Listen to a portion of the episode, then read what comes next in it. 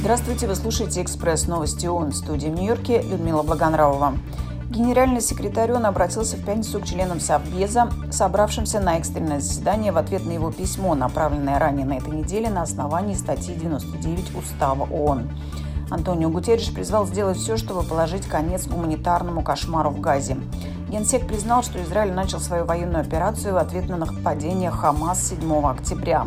В то же время жестокость Хамас не может оправдать коллективное наказание палестинского народа, подчеркнул он. На рассмотрение членов Совета Безопасности выставлен проект резолюции, голосование по которому планируется в пятницу вечером.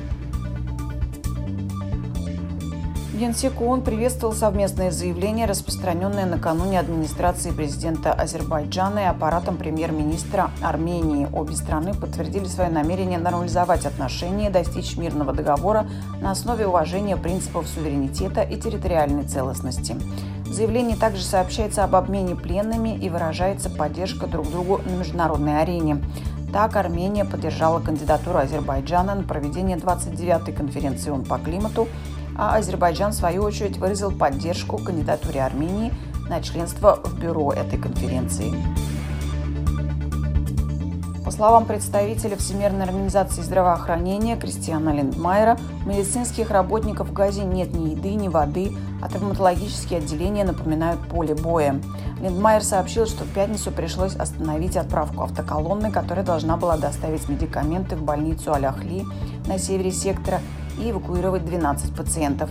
В четверг ВОЗ доставила медицинские препараты в Европейскую больницу Газа и медицинский комплекс «Насер». Гуманитарные работники продолжили в пятницу ограниченную раздачу помощи на юге сектора.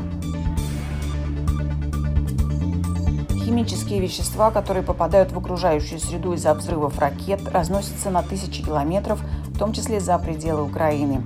Треть украинской земли заминирована, более 30 тысяч километров леса – территория боевых действий. Об этих и других экологических последствиях войны рассказывает украинский павильон на конференции ООН по климату в Дубае. В павильоне запланировано проведение 40 мероприятий и встреч.